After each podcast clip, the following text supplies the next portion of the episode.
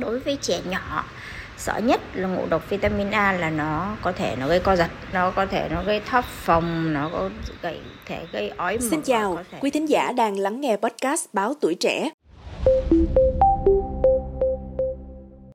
Thưa quý vị, sau đợt uống vitamin A liều cao trong chương trình quốc gia từ ngày 1 tháng 6 vừa qua, tận dụng thông tin truyền thông về việc bổ sung vitamin A tốt cho mắt và cần bổ sung vitamin A liều cao cho trẻ, nhiều người rao bán tràn lan trên mạng xã hội. Nhiều người bán còn hướng dẫn liều dùng vitamin A liều cao 200.000 IU dùng một viên cho trẻ từ 1 đến 6 tuổi, trẻ từ 7 đến 15 tuổi dùng 2 viên, cách ngày uống một viên. Đối với người lớn phải dùng 4 viên. Vitamin A liều cao được trao bán với giá từ 20.000 đến 30.000 đồng một viên. Theo những người này, vitamin A liều cao chủ yếu là hàng sách tay. Tuy nhiên thì hiện nay vitamin A liều cao không được phép bán ở các nhà thuốc mà được chương trình uống vitamin A quốc gia phân phối về các địa phương bổ sung cho trẻ dưới 5 tuổi. Ngoài ra, vitamin A liều cao còn được phân phối về các bệnh viện và chỉ được sử dụng khi có chỉ định của bác sĩ. Theo ghi nhận tại một số nhà thuốc tư nhân trên địa bàn thành phố Thủ Đức, thành phố Hồ Chí Minh, một số nơi cho biết vitamin A liều cao chỉ có ở các trạm y tế, trung tâm y tế hoặc bệnh viện. Mặc dù vậy, một số nhà thuốc vẫn cho hay có bán vitamin A liều cao cho trẻ, đặt là có hàng trong 3-4 ngày. Các nhà thuốc này còn quảng cáo vitamin A dành cho người lớn có rất nhiều công dụng khác nhau, như uống để sáng mắt và làm đẹp da, với giá vài chục đến vài trăm nghìn đồng một hộp. Bác sĩ Trương Hồng Sơn, Viện trưởng Viện Y học ứng dụng Việt Nam khẳng định, việc hướng dẫn sử dụng vitamin A cho người lớn từ những người bán hàng này là sai khuyến nghị. Bác sĩ Sơn chỉ rõ một viên vitamin A liều cao có liều gấp khoảng từ 60 đến 100 lần nhu cầu khuyến nghị vitamin A một ngày dành cho người trưởng thành. Bác sĩ chuyên khoa 1 Trần Thị Hiếu, phụ trách khoa dinh dưỡng, tiết chế Bệnh viện Đa khoa khu vực Thủ Đức cũng cho rằng việc mua bán vitamin A liều cao tràn lan, không rõ nguồn gốc và hạn sử dụng rất có nguy cơ ảnh hưởng đến sức khỏe của trẻ.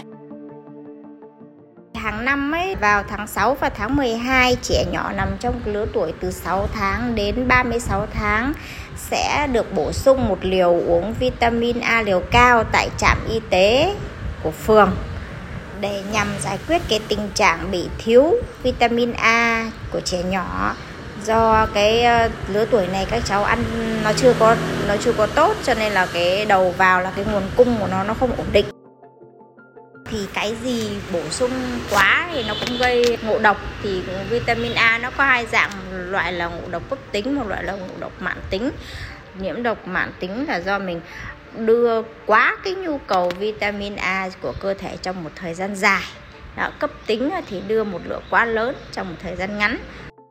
Đối với trẻ nhỏ sợ nhất là ngộ độc vitamin A là nó có thể nó gây co giật nó có thể nó gây thấp phòng, nó có gây thể gây ói mửa có thể gây tăng áp lực nội sọ co giật là cái đáng sợ nhất đối với trẻ nhỏ khi bị quá liều vitamin A.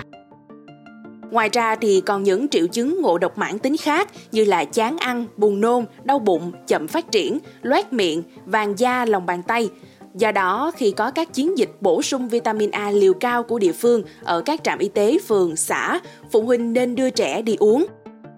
Bác sĩ Trương Hồng Sơn thì nhấn mạnh là vitamin A còn có thể tương tác với rượu, một số loại thuốc kháng sinh, thuốc chống đông máu, làm tăng nguy cơ gặp phải các tác dụng phụ khi sử dụng các thuốc này.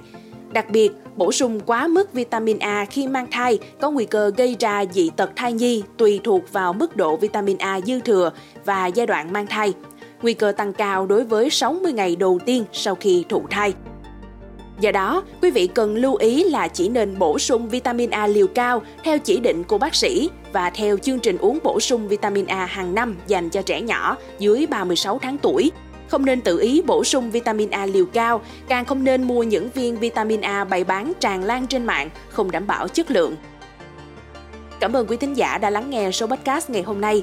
Đừng quên theo dõi để tiếp tục đồng hành cùng với podcast Báo Tuổi Trẻ trong những tập phát sóng lần sau. Xin chào tạm biệt và hẹn gặp lại!